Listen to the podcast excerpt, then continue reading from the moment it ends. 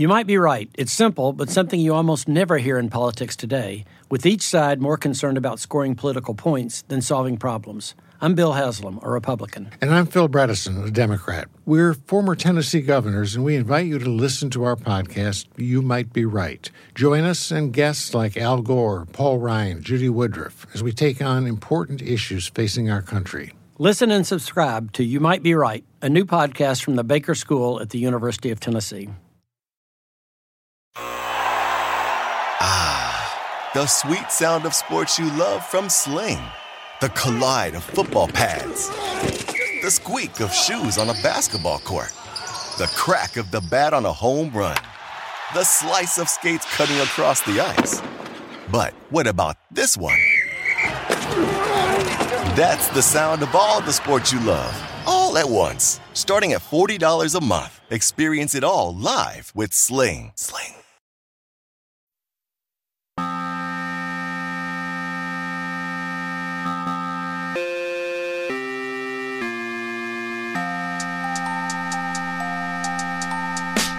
Hello, everyone, and welcome to another episode of the Takecast. My name is Davis Mattek. You guys can find me on Twitter at Davis Mattek.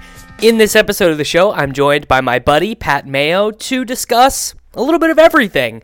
Uh, a little bit of a Canadian trucker protest, uh, appreciating movies that are not critically all that good. Of course, Pat had to give me some shit about how bad I am at uh, at Twitter and, and how awfully online I am. We do a little bit of a uh, little bit of Bitcoin, cryptocurrency chatter, all of that good stuff. It's always a good time chatting with Pat, so I hope that you guys enjoyed the show. If you want bonus episodes of this show, you can subscribe on patreon.com slash takecast, or you can just support the show by leaving a rating or review on iTunes or wherever you listen to podcasts. Let's go ahead and get into the show. All right, everyone. It's been a while. I don't even actually remember the last time we did this. Um, you know, but uh, certainly I think the last time Mr. Mr. Pat Mayo was on the show when we did one of these episodes, it was uh, before the Canadian trucker convoy, and uh, I, you know, the world the world looked a lot different. I think we were talking. We it might have even been before the uh, the Omicron variant swept the uh, the Western Hemisphere. So it's uh you know we're we're officially two years later uh from from the first time we did one of these. And uh it's uh it's an interesting world we live in pat. I can't believe it's been two years. Uh, two years a number of very very just uh, inaccurate takes so many inaccurate takes. Yeah, well the first one we did of these remember we didn't even put it out. Is that true? We did one i so i went on a vacation before March 12th or 13th, whatever the day was when when the United States decided to shut down. And you and I had done a podcast right before I went on vacation that I was going to put out while I was gone. And we both messaged each other. And we were like, we should not, we should not release this at all because it was startlingly inaccurate takes on the novel coronavirus. So that one didn't even ever make it to air. And then we re-recorded when I got home that tracks. That that sounds about right. We probably shouldn't have released any of them, to tell you the truth. No, no, we shouldn't have. Uh, the the the feedback. Well, the you know, I, I think at this point, uh, the people who listen to you and I do shows together, they know they know what they're getting into. Like no one who's gonna get really mad makes it five minutes into one of these episodes. I think. I think people see who's on the show to begin mm-hmm. with. Like if it's my show and they say you, there's going to be like 80% of the audience who says, you know, fuck this. Uh, right. I don't want to listen. And then the other 20% really seem to enjoy it. So I assume it's the same on your feed too. Yeah. I mean, I get, I get good, I get good feedback on these. Uh, Overzet, always, always good feedback. Uh, the, the, the, the, I do a very similar show to these ones with, with Brian Hooper. Uh, and, and, and some people really like those. And then some people, you know they they don't listen at all which is is fine. You know you take what you want and i do that with podcasts too. You know some podcasts i'll listen to every single one no matter what and then some uh i just i'm i i'm to, I, I won't at all. Like the the I, I don't listen at all anymore but i used to do that with the simmons podcast where it'd be like i'd listen to all the ones with him and his buddies but like when chuck klosterman comes on like i don't need to listen to that. You don't like the klosterman podcast? Those were always my favorite simmons podcasts so they used i used to i, I you know i read klosterman's books and and and all that stuff and then do you remember when he went on this very bizarre rant about Africa and and and and the like the size of Africa. It was and it related to basketball. And basically, he tried to make the argument that Steve Nash is Nigerian. And I was just like, you know what? I don't I don't need to listen to Chuck Klosterman anymore. Wasn't that Malcolm Gladwell who did that? Oh, you're right. You're right. It was Gladwell, not Klosterman. So there we go. I just canceled Chuck Klosterman inappropriately. There we go. Gladwell Gladwell is the one that I don't listen to. So there yeah, we I, have it. I actually just got Klosterman's new book, the the 90s. I'm halfway through it now. Is uh, I mean, give me the review. Is it good? So far, so good. I mean, I, I enjoy Klosterman's writing. I think that there's any one writer who's had the most impact on my own writing throughout the course of my career, it's probably his. Not that you know, I'm I, would not want to compare myself to Chuck Klosterman, best-selling New York Times author Chuck Klosterman, but just his style of writing, I think, is very similar to the style of writing that I have where it's very conversational. His is a bit more, uh, let's see, hoity-toity in yeah, terms he, of yeah. He, he uses New Yorker words, which I I appreciate. I I read um, Eating the Dinosaur back uh, back when probably when I was in college or whatever, and I really enjoyed it. Yeah, I just find they flow really easily, and it's always written like especially because you've heard him talk so much over the years now that you can really read it in his voice. And I think that people do the same thing with my writing. Although I did find out that people didn't even know that I do write because I won DFS Writer of the Year, which is and people are oh, like, "Where can I read this?" People are like, "You write?" And was like, "Yeah, I've been, writing for 13 years. I right. figured this is how you would have stumbled upon me in the first place." I that is um that's like a very unique thing in our age, but like I'll I'll find that about I'll find that about about people that I interact with on Twitter all the time, where I'll be like, oh, I didn't know that you do this other thing too, or like uh, like podcasts I listen to, like I'll like oh, you host a radio show or you do TV twice a week or whatever. It's like you only you only know people from the specific thing that you interact with, and not like their entire uh, oeuvre, as it were it's strange because I felt like I gained a large following through podcasting and video, mainly because people found my articles and got pushed through. Now I do far less writing than ever these days. Essentially, it's just one golf column a week. Mm-hmm. In football season, I don't even really write columns. I just have lists of rankings that are put in an article form that I can update throughout the week. So I have something to reference when I'm talking about things on my show. But I actually do sit down. I, I write my golf column still. I'll have huge, and uh, that's what I ended up winning the award for. I think was for my majors coverage a year ago. I, and I do kind of half write the newsletter that comes out twice a week. I have other people who work on it, but then I go put. They do. Your uh, your audio just cut out for a second, so we gotta we gotta we gotta keep an eye on that. I know you're you're in your fancy new. Well, I guess this isn't the true fancy studio. You're in you're in the home studio because as you continue to make your your life out there in the suburbs. Yes, I mean I'm not really in the suburbs. I'm in the middle of the city, but sure. Um, you know, suburbs co- comparatively speaking to where to, you used to live, truly in the heart of all of it in Toronto. Yes, uh, living at the intersection of two separate subway lines was about as downtown as you could get. But now I'm still in the city. I just you know, live in a different city where you can actually afford a house inside the city and not something that's 500 square feet. But I my my internet should be good. I'm hardwired in. You're hardwired in. in. Well, I mean, it. I mean, it could have been. It could have been me. Um, so you are. You're the only Canadian I know right? What? I mean, but you're well, and I, I mean Feinberg, I suppose um, yeah, I don't. I there there are not uh there are not a ton of Canadians that I that I find myself interacting with in daily life. So I I need you to give me the rundown on what it was like living in Canada. When I mean, for I was it the first time in our lifetimes that Canada was like the news story where where Canada was like when you you turn on the six o'clock news and they're leading with Canadian news, uh, pretty much anywhere in the world. It's got to be the first time, right?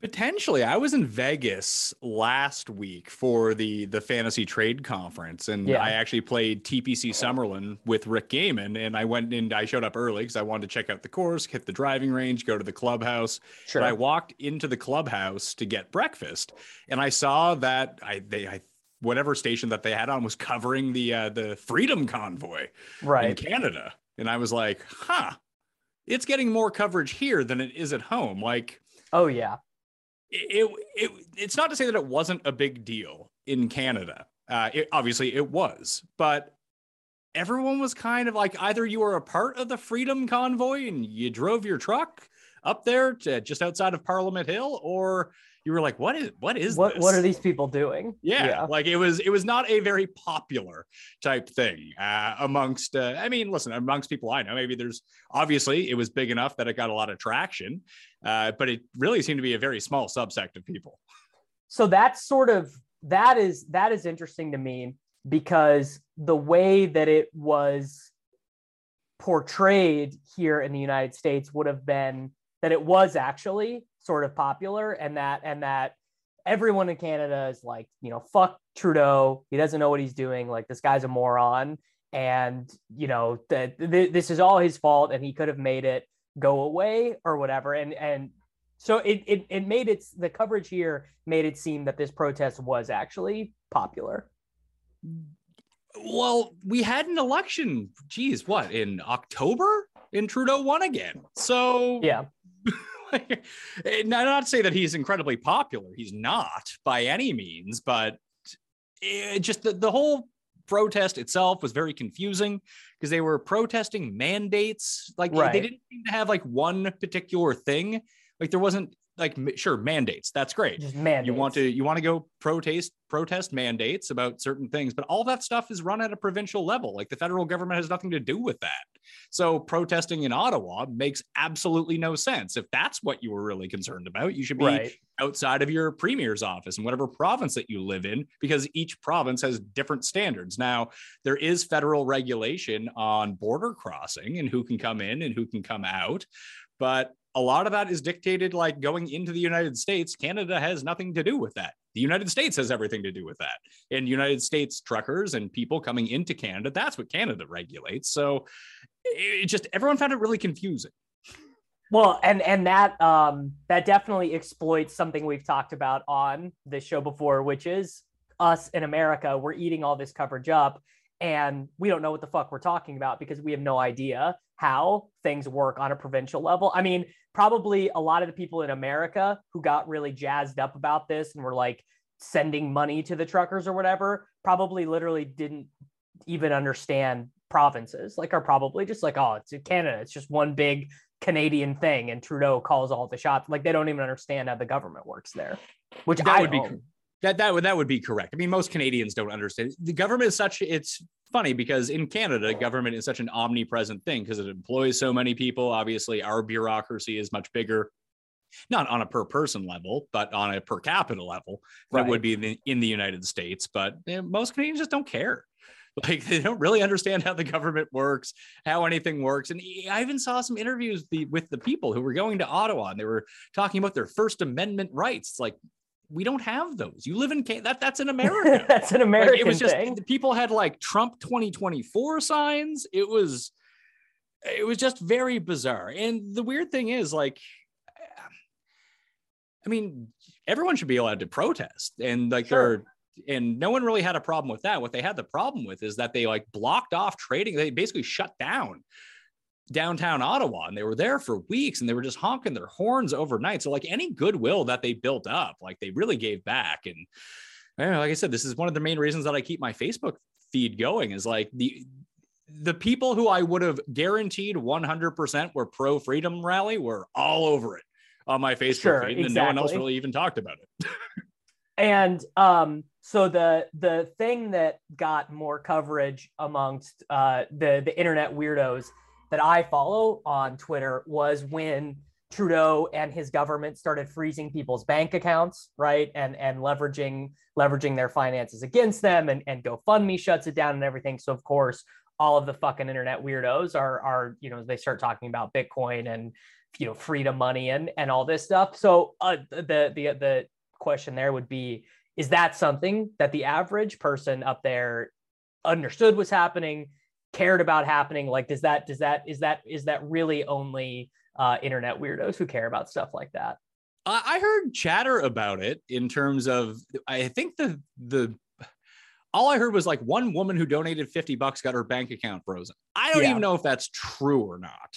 Again could could vary could very like that i did notice uh, a fair amount of stuff like that that was fairly incredulous or that uh, the the Canadian the the Canadian Royal Mounted Police were taking people's pets away if they had donated to the Freedom Rally. Like that was widely circulated, and I was like, the chance of that being true is so low. Like it, th- those are the sort of headlines that make me feel very credulous. I honestly don't really know what happened. Like I said, I didn't really pay that much attention to it. Most people I know just kind of got a headline here is like, is it still going? Yes. Like, yeah, oh, perfect. Uh, let's let's shut this down as quickly as possible or just let it run its course. But yeah, the only thing I ever heard was that they froze the bank account of some woman in like BC who donated 50 to bucks. And that sounded like it was like a clerical error, if that happened at all. But it yeah. was always the same person reference. Like they weren't and then it became a huge talking point. and the same it's funny because the same people that i saw talking about like oh yeah they're freezing bank accounts the government is just taking your money and it was just a bunch of people who have no money were the people yeah. that were like the people that i know that would be like that, that's why i didn't think it was true because all the people that i know that have a ton of money didn't care about this whatsoever. It was all the people who I knew who have no money. They were the ones who were all up in arms. So it was all just very confusing. I basically the past six months, football was great because all I had to do was pay attention to football, yeah. and that's oh, yeah. all I really did. And I think that kind of shows you the impact of what was really going on. That I'm yes, there are people whose lives became dramatically affected by what happened, but especially in Canada, with like when it comes to, I mean, they got rid of the vaccine passport today in my province. Uh, we had it for like six months or so. And I mean, I think our province is 96% double vax. So it didn't really affect that much of a population. You know what I mean? Yeah, I, they just um they just the the St. Louis just got rid of the citywide mask mandate yesterday. So I like I went to go get I went to go get groceries yesterday, and uh like you know I I have I'm, I have vaccinations and everything, so like I'm not really sweating it that hard. I also got the uh the novel coronavirus like a month ago is so that is that is that something you're saying now? Novel coronavirus? It's just so funny. It's just so. I I started I started saying it. I started saying it when I got it, and I was just like, this is really funny to me. Like I just it just sounds funny. Uh, so I'm doing it. I'm doing it as a bit. I'm trying it out on on the on the show, but I I got it. So I'm in the range of where like I my body's still shedding it, and I have like the natural immunity, so I'm not sweating it that hard. Anyway, uh, but I mean, it does. It does. At least, at least where I live, it does sort of feel as if we are, um, you know, moving past being super worried about COVID nineteen. Like I've been to a couple. I've been to a couple concerts. Uh, I went to um, a, a hockey game the other day, and it's like I don't know. We're we're pretty close to like this not being the most dominant thing in uh, the zeitgeist these days, which is sort of interesting the mask mandate, I believe, gets lifted in like two or three weeks here, which this province, I mean, I moved here halfway through the pandemic because there was essentially no cases here. That's not why I moved here, but that's just yeah. how it ended up turning out. But they've been very strict about everything the entire time. And it's really worked out uh, in terms of you know, deaths per capita. It's a very old population. So they really right. wanted to really look out for people that were the most at risk. And I guess they've made the assessment now that you know, everyone is vaccinated. The vaccines tend to be working, uh, at least preventing the hospitals from being overwhelmed. And you know, it's time to get out of this. People are sick of it. Everyone's everyone is sick oh, of it. So like, sick of it, man. Like that. I, I think that's a pretty uniform statement across the board. It just some people got sick of it within a week, and other people it took a year and a half. I mean, I yeah, I I think I think for me it was probably about like I mean, not that not that I was one of those fucking assholes who's like walking into the gas station and like, oh, you're gonna make me put on a mask, but it was just like, uh, it, especially once the the reporting came out about the most recent variant. I mean, I it feels like we as like a human society all across the globe ran kind of hot with this Omicron variant because it was so infectious but not very deadly. Like I, I do wonder if if it'll be one of those things where you know scientists or or you know researchers or whatever look back in 10 years and they're like this could have been could have been a lot worse and we just sort of got lucky that the virus mutated in such a way that uh and although in, in america i think still like 2400 or so people are are dying a day are you serious uh, I mean, I I'll, I will fact check myself right now. Um, I saw I saw someone I saw someone say that the other day. So I guess I I guess I should double check myself. But because we we just have um yeah we have we have lower we have lower vaccination rates and stuff so that is that's going to really play into that and our our hospitals are not as good right like that uh that's a big part of it oh I, I mean i can't i would say that america probably has the best hospitals in the world if we're talking about the best of the best um so so at like at the peak you, you yeah. would be right right like the the mayo clinic and and stuff like that but i i believe it's been um routinely found that like uh, the the standard of care here at a non super elite, you know, medical research cancer center place or whatever would not would not be that great. I have no idea. I can just kind of tell you what the hospitals are like up here, and a, a lot of the stuff just has to depend on severity. Like Feinberg blew out his knee like two weeks ago. Like I think he blew out his patella tendon, and you know, he was in surgery. He was in surgery a week later. yeah that uh that would not that would not be um that would not be the experience here so last seven days in the united states uh 10,800 deaths last seven days which is the the That's most so in many. Most in the world by 50% brazil brazil is second with um 5,000 deaths in the seven preceding days before that 13,000 so not not eradicated in the united states but uh at least it doesn't seem like our our hospitals are the the the doomsday people it, it seems as if the doomsday people were not correct that that our hospitals never got to the point of being truly overwhelmed and and you know people dying from you know the, you know the common cold or whatever because they couldn't get into a hospital interesting and well you say it's 50 percent more than anywhere else in the world but how well are some of like is it being uh, tracked yeah, like yeah. I mean, Ch- China has had no cases for a year and a half, really. well, that is, uh, I actually have heard some sort of interesting thinking about that. As in two years into it, China is still doing, you know, zero COVID stuff, like the lockdown uh, entire neighborhoods if there's one case, and you know, pretty much everyone is is is remote as much as possible. And they did, you know, the all the zero COVID stuff during the Olympics, and um, that was actually one thing I thought maybe we we could get into, which is why why is China when they when they are suffer well theoretically they would be suffering economic impacts from this. Why is china still pursuing the zero covid stuff so much more than every other country in the world? Because they can. Because they, they have the ability to enforce that. That is uh, that is I, don't answer know i've heard. I, I what's that sorry? That is that is uh like the most common retort to that would be China is an authoritarian, you know, communist regime, so they basically don't suffer any of the consequences of like societal upheaval or anything as a result of that. I just remember I had a friend who moved had to move back to China halfway through the pandemic because uh, he had a business in China. That's where he'd been working for the past seven yeah. or eight years. And he, when he was in Shenzhen, like he was trying to describe it to me how they would do the testing. He said it was pretty crazy. Like you, they would basically have testers everywhere. That's a city of 17 million people. Jesus. So they would have testers set up for each like block of, I guess you would call them like condos or apartments or wherever they were that just have sure. so many people. So yeah. you would have like these designated blocks. You would get yourself tested, and what they would do, like they had one thing that they have done is I guess everyone has like phones in China, like everyone. Uh, so yeah. they have like a government QR code that you kind of punch into uh, that they know who you are, kind of thing. And they would basically just, you know, do the swab up the nose, put like 10 of them in the same tube to cut down on the amount of testing. So instead of testing each individual one, they, they test like blocks.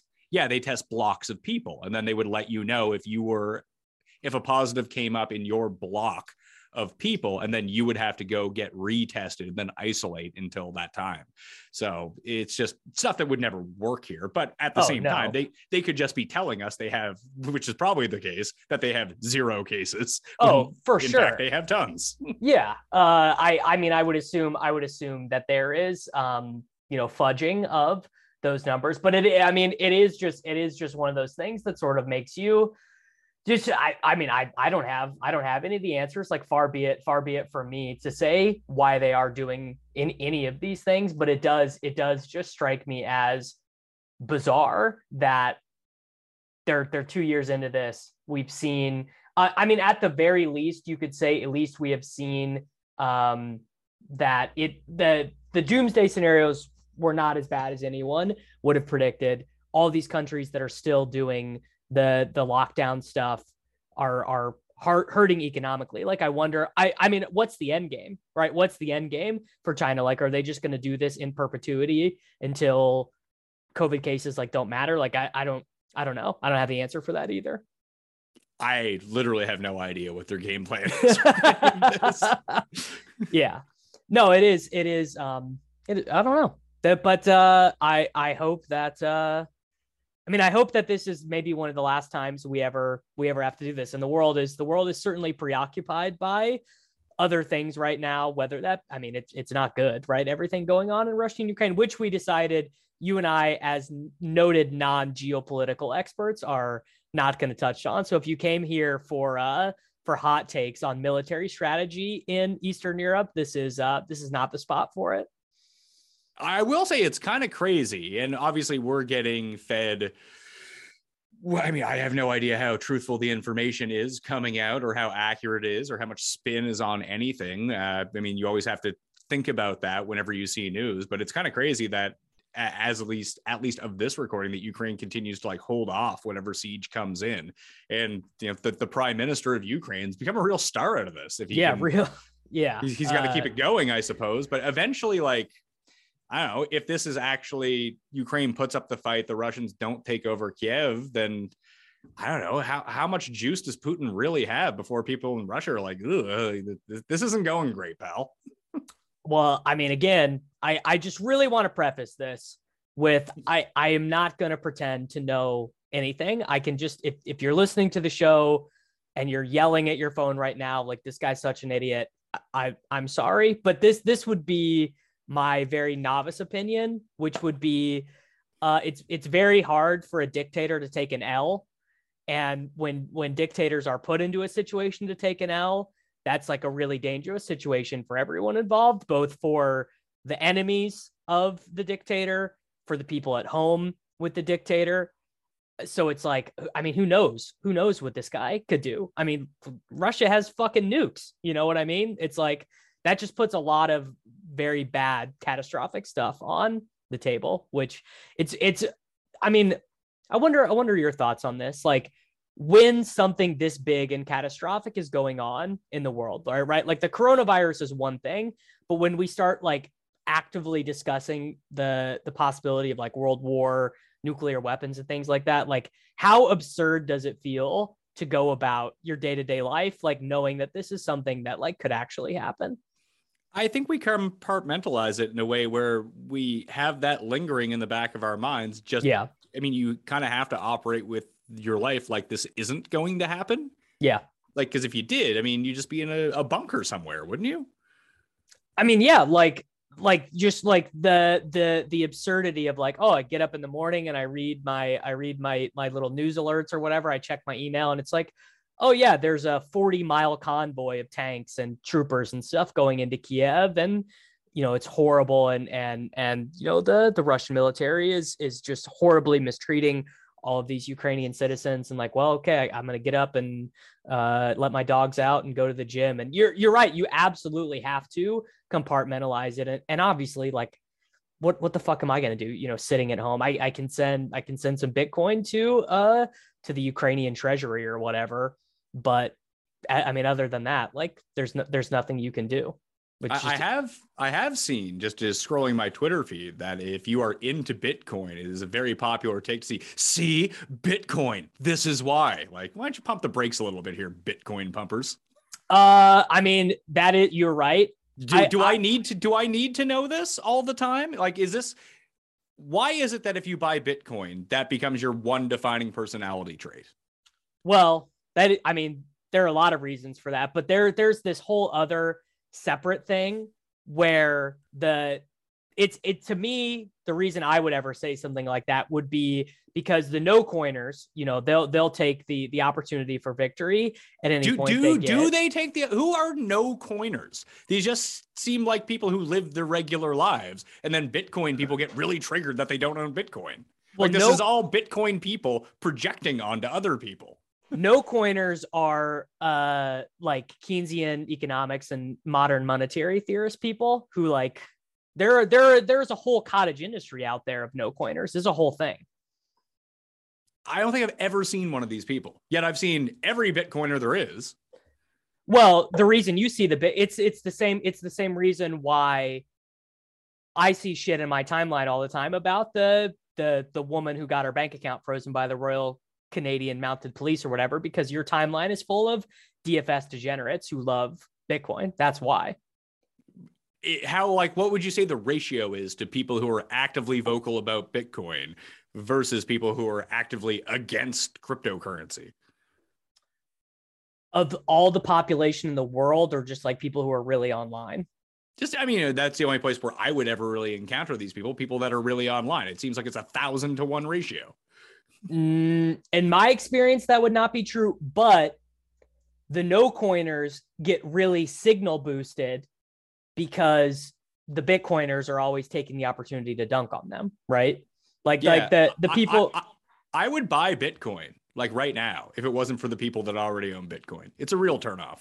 It, honestly, you you would be expecting me to to to push back on that. You're you're absolutely correct. Bitcoiners are are by and large unsufferable. It, it's like it's like terrible. Um, I will say for from my perspective, this like last month in world history has been the most obvious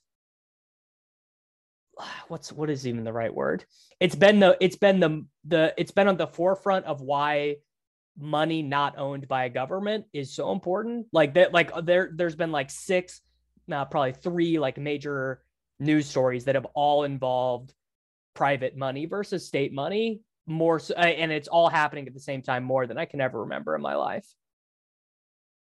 Yet the only government that's buying up Bitcoin is like Costa Rica. El Salvador, yeah. Oh, is that who um, it is? El Salvador. Yeah. So, so it's the the Canadian trucker thing with uh with the you know they they had to get all their money in bitcoin because the government was was not allowing them to use their bank accounts or whatever. Then we have all of the russian oligarchs and the russian people because uh, russia became the first world power ever disconnected from swift. And then the united states federal government froze all of these afghan afghanistani bank accounts. And so people in afghanistan are having to use bitcoin to you know buy and sell goods and and get food for their family and shit. And that's all happening all at once so it sounds like Bitcoin is going to be used by off the grid people now to, to fund terrorism, Davis. Uh, well, that is definitely one of the uses. Yeah, I mean that is that that which is one thing that uh you know the uh, your Elizabeth Warrens of the world have always said, and and that the Bitcoin people are are wrong to uh, the Bitcoin people are wrong to say that that stuff doesn't happen. Like the the Bitcoin people who will tell you oh bitcoin can't be used for this bitcoin can't be used for that uh, they're they're wrong and and that is a um, an intellectually dishonest way to discuss bitcoin in general I mean, that's no different than people using like US cash, cash, internationally. Like that that's the same thing. Like if you use cash, I guess it's somewhat traceable, but it's not like going bank account to bank account where it's like, "Oh, I see where the money's going." Well bitcoin is bitcoin is very traceable like if you commit a crime using bitcoin uh, you're go- you're gonna get caught up way easier than if you use cash. Like the the Fed is really good at tracking people who commit crimes with cryptocurrency. It's like it's actually probably they actually probably would prefer it, honestly. Really? Does that work on an international scale or just domestically? Well, it doesn't matter. You know, it just doesn't doesn't matter where your doesn't matter where your computer is because uh you can't you can't hide on the blockchain, right? So if you if you commit some crime using using Bitcoin or or whatever, and then you turn it back into US dollars at any point.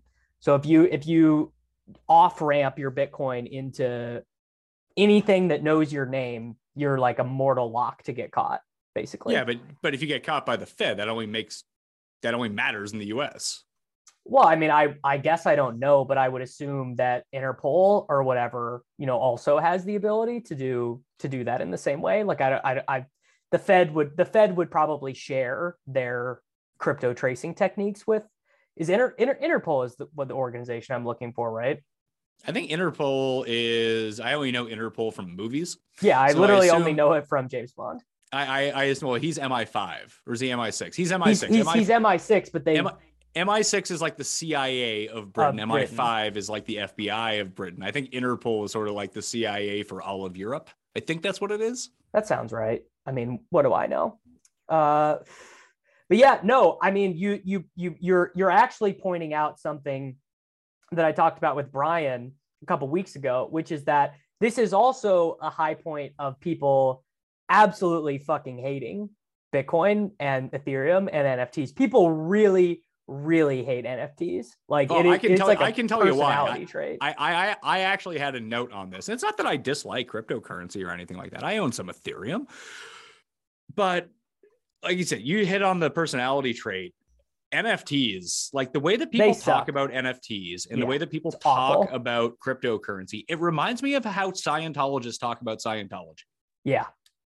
Yeah. No, uh the this is something that I've talked about a ton, which is that the not even more than Scientology. It's like it's like the way like people the the conversation you'll get from your average person with like a Bored Ape profile picture on Twitter or whatever is that like NFTs have unlocked some new tier of society and there's no way forward as a culture without everything being tokenized and it's like it's just it uh, i i am nfts are like fun but i think they're stupid and they're mostly a vehicle to acquire more cryptocurrency i'm not trying to hold a vast uh, amount of my wealth in fucking jpegs of uh you know the cats or whatever well you might get right clicked and then then it's all over yeah, I mean the, the, and see that's the thing. That's the thing though is I go back and forth. I'm like, well, you know, the the NFT people are really stupid, but the fucking right click savers are even dumber because they're purposely missing the point. Like it's just it's well, are, it's unbearable. Are, are, they purposely missing the point, or are they just absolutely trolling these people who take themselves way too seriously?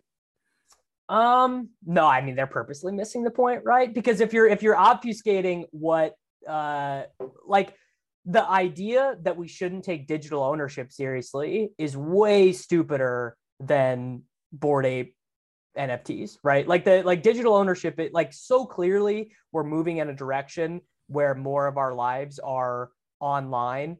Like the the idea that we shouldn't take digital ownership or like digital membership to community seriously is really stupid.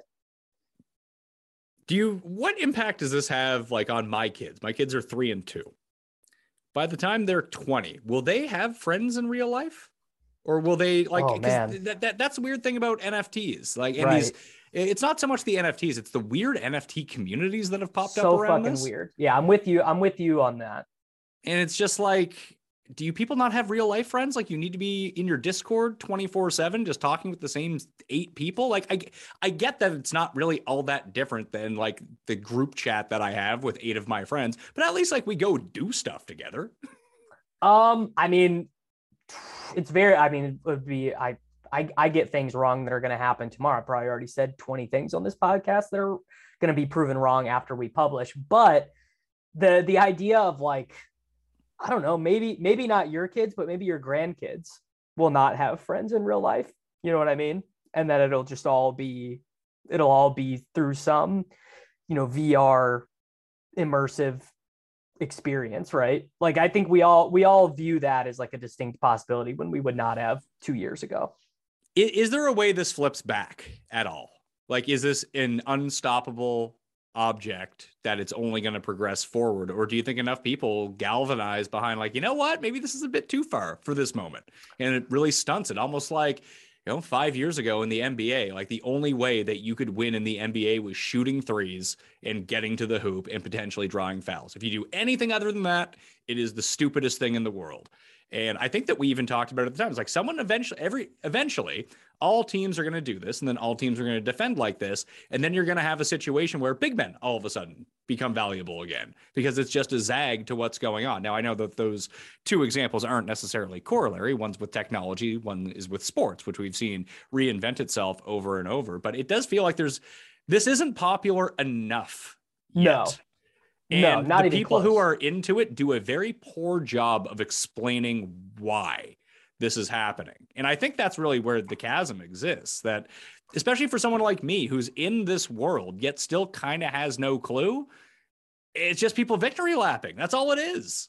the I I think the the biggest problem in NFTs, cryptocurrency is that there are you exactly what you're saying. There's not really that many people that are interested in educating. It's more about uh, either either pumping your bags or the same thing we talk about in politics all the time where where it's just it, it's about your team right so instead of being a democrat or a republican i'm a bitcoin maximalist or i i'm an ethereum maximalist or i i think nfts are the greatest thing since sliced bread and it's all about the community or whatever and so i think that when you have those really rigid factions and it's all about winners and losers you're it, that's not a great product to market or advertise to people. That that's not a, that's not welcoming um, because again so many people are coming from a, a place of like literally not understanding it. Now do i think that my my personal opinion would be that there's no putting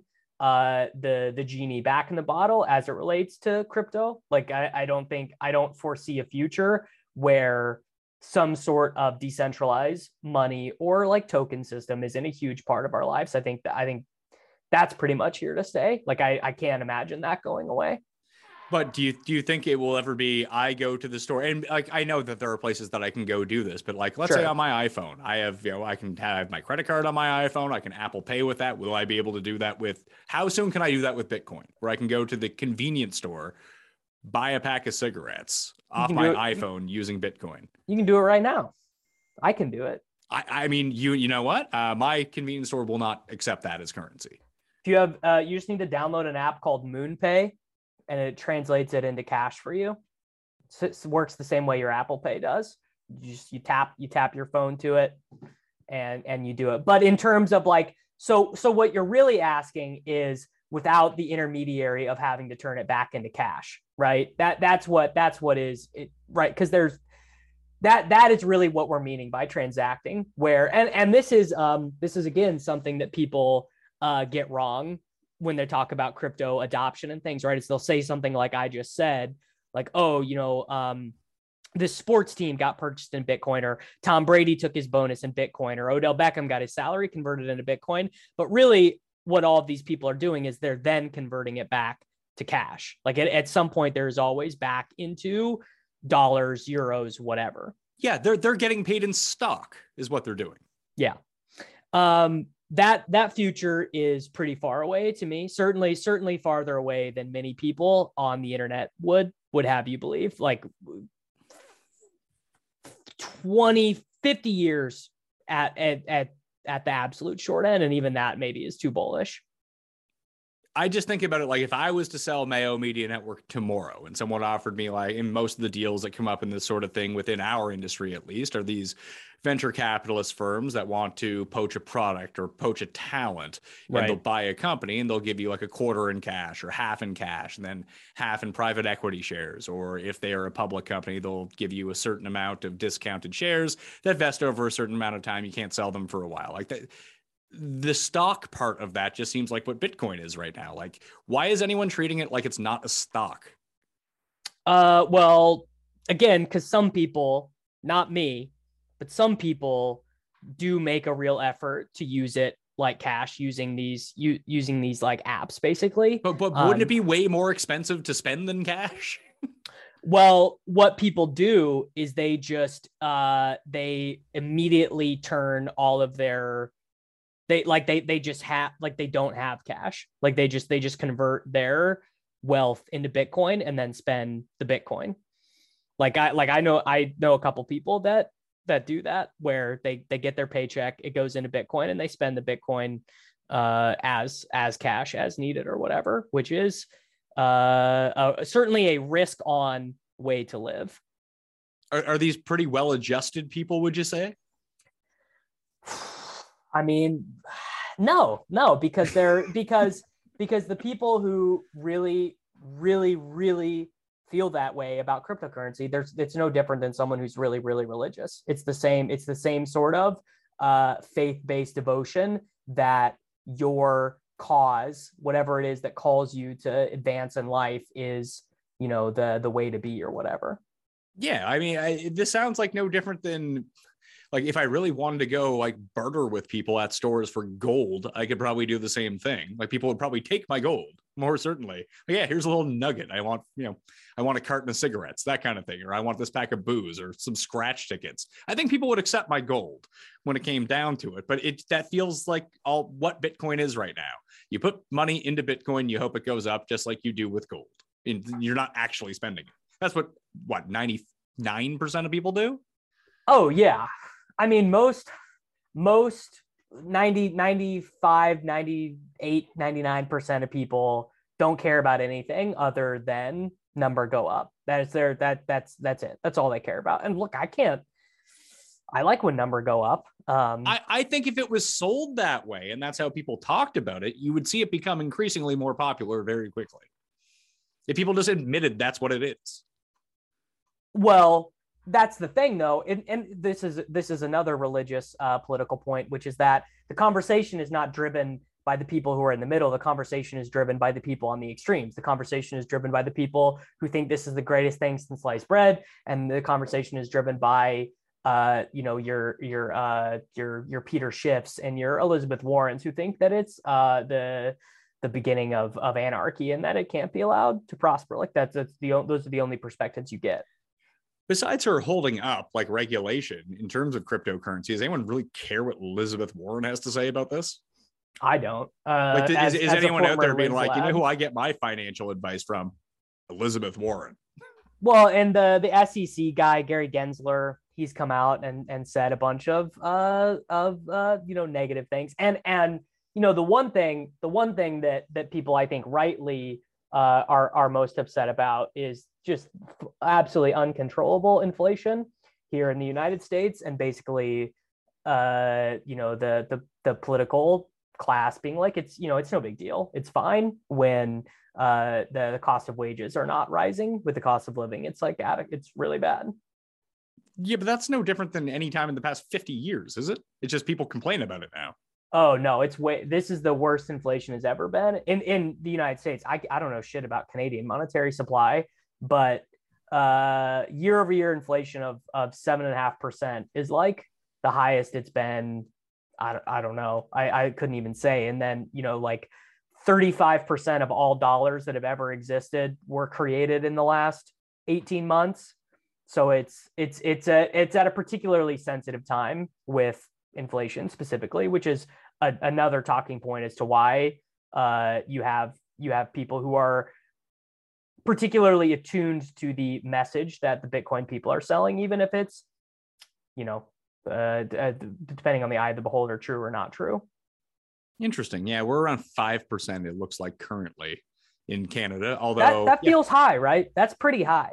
I mean, I have no fucking idea.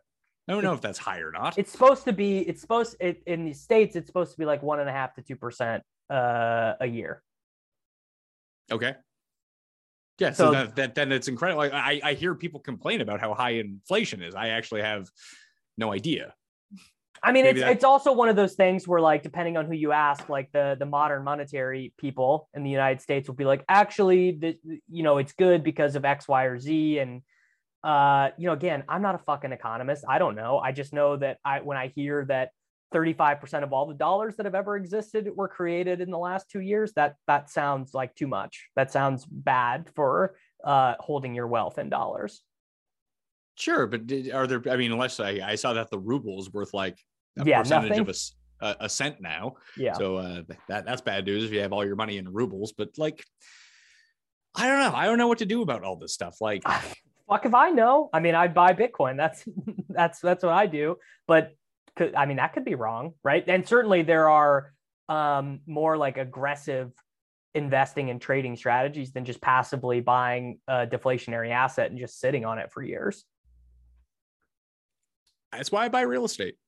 Yeah, I mean, real, real but so the the Bitcoin people say that basically that's an attempt to do the same thing that buying real estate in bitcoin is is theoretically attempting to do the same thing which is to hold something that people are going to want more in the future and that uh, is is deflationary is is basically what people say I guess I understand that argument as it comes along with it, but that's not like the case that I've heard for Bitcoin. Because I mean, that's no different than like gold, then, right?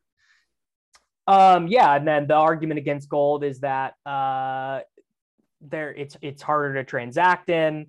Governments own a ton of gold, so they have a lot of say as to where it goes. And also, there are uh, you know there are are laws on the transacting of gold um, that that make it a little bit more difficult to to move around. So that's that's why I mean, but but a lot of the real hardcore Bitcoin people will tell you that they they own gold too.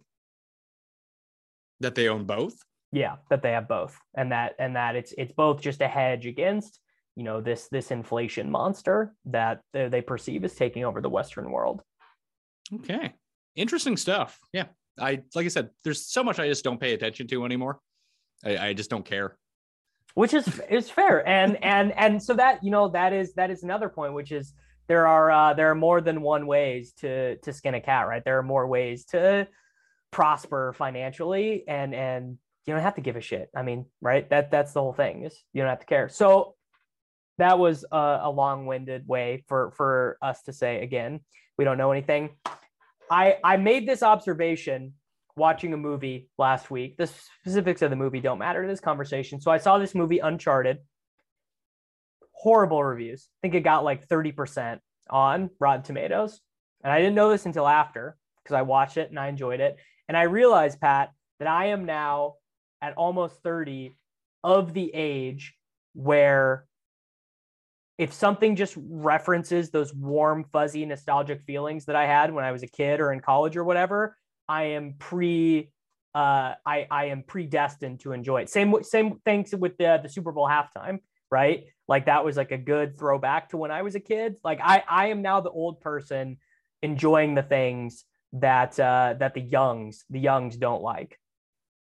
I got there a, a little while ago. I've you told me about this movie. I've never heard of it. It's called yeah, Uncharted. What is it about Magellan?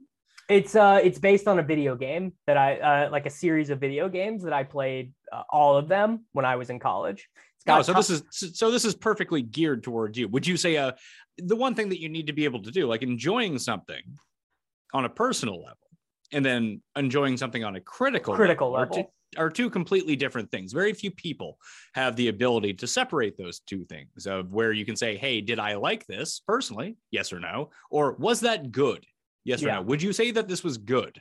No, no, I would not say it was good. I would not. It would not come out uh, like I would not. Uh, I would not be like, oh yeah, you gotta go see Uncharted. Mark Mark Wahlberg is fantastic in this movie. like that would not be that would not be my recommendation. But I enjoyed it, and all and I I uh, I actually find I find myself thinking that way a lot, where I I can routinely enjoy things that are not a good critical experience, but I just enjoy them uh, because they're they're fun or whatever. Like I I I'm I'm more than down to watch you know bad TV read a read a, you know a bad a, a bad Star Wars novel or whatever. Even even the most recent Star Wars show, uh, critically not great, but I watched every episode and enjoyed it because it references shit I liked when I was a kid. Yeah, I mean that's an entire culture now. The the nostalgia yeah. culture is something that everyone is just cashing in on. I, I get it.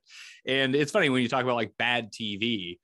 I'm we're sort of in that I'm of the age now where I can only pick two or three shows to really follow along with, like on a week to week basis.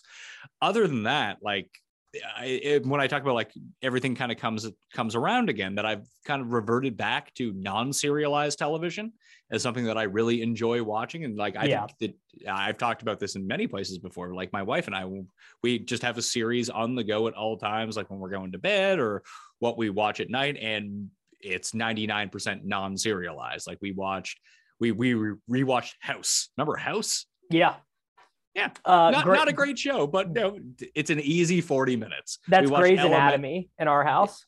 Yeah, we, we watched Elementary. We actually just finished Psych, which I really liked. So good. I think, I think we're gonna do Monk next, but just it's usually like crime shows because crime shows do really they really endear themselves to the non-serial. I mean, you can have a serialized show, and uh, there's yeah. usually X Files. Yeah, I mean, X Files has that. Like X Files is a bit like next level when it comes to like the overall through line that goes through, but it's going to be a procedural either way. It's going to be a case every week. You start the case at the beginning of the show, you end the case. Maybe you get a two parter. Maybe that's like the the extent of it. But it's like I'm watching Star Trek Discovery right now, and like it's they're just dragging out like one plot line for 13 episodes. Like this used to be like in if this was Star Trek: The Next Generation, this would be one episode, not 13. yeah. Uh, no, I I uh, I feel the same way with like just having like comfort food TV. Like sometimes I don't want to get invested in new characters or whatever, and that is uh, it, it's not even a good show, but that's How I Met Your Mother for me. Like that was that's like my like when I just am like I would just want to zone out and you know scroll Instagram on my phone or whatever. I'll I'll put on How I Met Your Mother in the background because that is that's like perfect comfort food TV. It's like there are no stakes in this show. I know how it ends. Like I know all the jokes. Like that, it's perfect. Well, that, that's like an auditory experience too, because I used to do that with The Simpsons all the time, oh, or even yeah. Arrested Development in the background, just have it going. Like I don't even really need to be watching this. I've seen it so many times. I know what's happening on the screen, and I'll just pick up a line here, pick up a line there, and I'm like, oh yeah, this part, perfect. Like I yeah. know what's happening. I mean, I've done that. I've done that with The Simpsons for for so. I mean, even the commentaries and stuff too. Uh, heading into heading into season 33, The Simpsons, unbelievable Still haven't seen a new episode in like a decade. Although I have friends, like I, I think I always tell you this. Like I have one friend who's still watching. He's like, it's actually quite good again. Uh, yeah, they're uh they're bringing in like freelance writers and stuff now. So like people who make funny inst- like Twitter jokes, like uh you know like new like new comedians and stuff are are doing the show now. I I I will occasionally watch a new episode, but most of the time I'm just going back to you know season three or season four on Disney Plus or whatever. I just got Disney Plus. I think it's different in Canada, as most streaming services are, that they don't have exactly what the American one has, but we also get like more like more stuff gets crammed onto it as well, just because yeah. the Canadian rights are different than the U.S. rights. I like it. It, it. I've been watching Pam and Tommy on it. oh, so in I think in Canada you get Hulu and um, Disney Plus together, whereas yes. in the whereas in the states it's still separate, even though they're owned by the same you know giant media conglomerate because you can't have Pam and Tommy where you know little kids are watching Mary Kate and Ashley or whatever. That actually tracks to me. Yeah. Uh, have so, you watched Pam and Tommy? No, no. It's weird. but that you know that was that's before my time. Like I know who those people like I I know who those people are, but I I would have no memories of uh you know this this sordid affair. Like I was not there for that you so you don't remember being like 14 in a hotel room and they had those like porn channels at the top that you could watch for like four seconds before your room got charged for it and pam and tommy's sex tape would always be on it? So you get a quick glimpse here quick glimpse there? I remember that. None of none of that experience. So i mean it sounds like it sounds like i missed out but i i, I did not come of age during uh during that time. Um did you so ever you, burn did you ever burn cds yes Okay, I was so you, right. I was right at the tail end of that. MP3 players came became real common probably when I was like 11 or 10. So I I, I definitely did burn a couple CDs though. I remember the the entire CD burning business. So like that was a real currency in junior high. Like uh, and the the rewritable discs were better and more expensive, and the ones that you could only burn once were worse. Yeah, I do. I I have like faint memories of those. Yeah, trying to convert everything like downloading b- before like fiber internet. You had your 32 bit dial up internet that would take five minutes to download a song off Napster, which would now take like less than a second. I do, I do remember, uh, I do remember dial up, um, very, very, very faintly. Like I remember it. I remember a time when like, yeah, like you couldn't, you couldn't get on the internet because your mom was on the phone or whatever, and and having to play like CD-ROM games or whatever on the computer. So have you watched any of these, uh, these serialized uh, Star Wars TV shows? I haven't. No. Are they? I, I keep hearing Mandalorian is really good, and all I heard about the Boba Fett one is that it just becomes Mandalorian at some point. yeah, I mean the you. I mean that is exactly it. the the Mandalorian show. Very good. Uh, I mean pretty pretty enjoyable. Even uh, there there's also. I mean I don't know if your wife gives a shit about Star Wars or not, nope. but there, yeah, it's a it's a tough sell. Uh, there there is enough of like a like a, a cute little kid in the show to um to make your wife care maybe a little bit because there's like a little baby Yoda guy, which uh the the people seem to like. I mean, I feel like she has the complex emotions to care about what the story would want you to care about, not just care because there's a little kid there. Well, I don't, that's the selling point. I'm just speaking from a marketing perspective. I don't know. I mean, if you, the, the thing is, is it's just a tough sell in general. If you, you, you start from a place of not caring about, you know, the Skywalker saga, like if it just throw, if it, cause then it just becomes like a weird episode of, um, oh, what's the show? The fuck, the Twilight, twi- the Twilight Zone or whatever. Like it just seems like you're getting thrown into this weird world with like monsters and bounty hunters and stuff, and you're like, I don't know what's going on here. I guess I, have staked out my claim is that I just prefer Star Trek more than I prefer Star Wars. That's just where I'm at. Although the new Star Trek shows are this season of Discovery has been not great. Although Lower Decks is one of the funniest shows on TV, so I highly recommend. And those those are all on Paramount Plus. Yeah, yes, they are on Paramount Plus in the states. They aren't in Canada. They're just on regular TV where you can watch them. But uh, season two of Star Trek: colon Picard starts next week, which I'm excited about.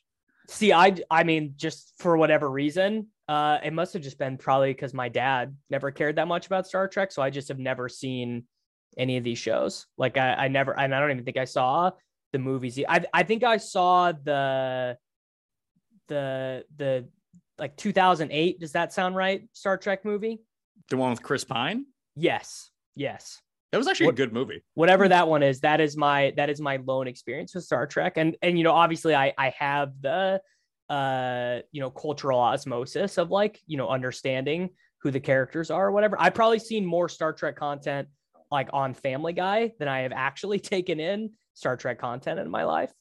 I can see that. And you're younger than me by what, six, seven years. Yeah. So my mom was really into Star Trek when I was growing up. And it was something that you could watch with your five or six year old son at the time. Right. And it's not like there was a ton of content out there, like Star Trek The Next Generation in the early 90s. Well, looking back at it now seems ridiculous in terms of its like special effects. Like at the time, it's like, oh my God. Amazing. Like, what what is this?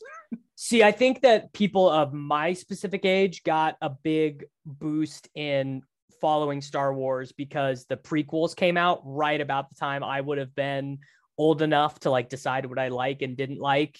And and there was just a huge marketing push for those three movies like probably when I was 6 to 12 and so those would have just been like you know the big movies. And and then I've missed out on like the Marvel movies like entirely. Like I haven't seen like the last 15 Marvel things or whatever. And that's I mean, that's like the most dominant cultural thing that exists right now is the Marvel movies.